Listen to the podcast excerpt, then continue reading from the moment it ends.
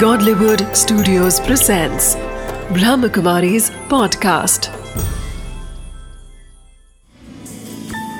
Wisdom of the day with Dr. Girish Patel. नमस्कार ओम शांति मनोविज्ञान में बहुत सारी रिसर्च हुई है कि लोगों को जीवन में बदलाव लाना है। कुछ बुरी हैबिट है, उसको बदलना है। अच्छी हैबिट को डेवलप करना है। परंतु कर नहीं पाते। वो सोचते, अरे अरे ये होगा नहीं। कैसे होगा?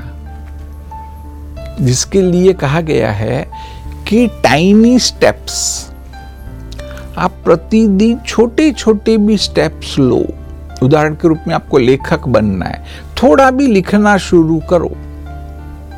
आप चार लाइन भी लिखते जाओ लिखते जाओ, आप स्वयं देखेंगे कि आखिर तो आप एक बहुत अच्छे लेखक बन सकते हो। और ऐसा हर एक बात में है कि छोटी छोटी चीज़ें करेंगे तो उसका जो अल्टीमेट रिज़ल्ट वो बहुत बड़ा होगा कि जो जीवन भर आपको मदद करेगा। Om Shanti. Wisdom of the day.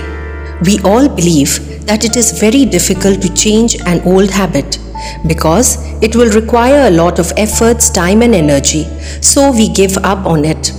The solution to smooth and long term change is to take small steps, to go step by step, day by day, over a long period of time.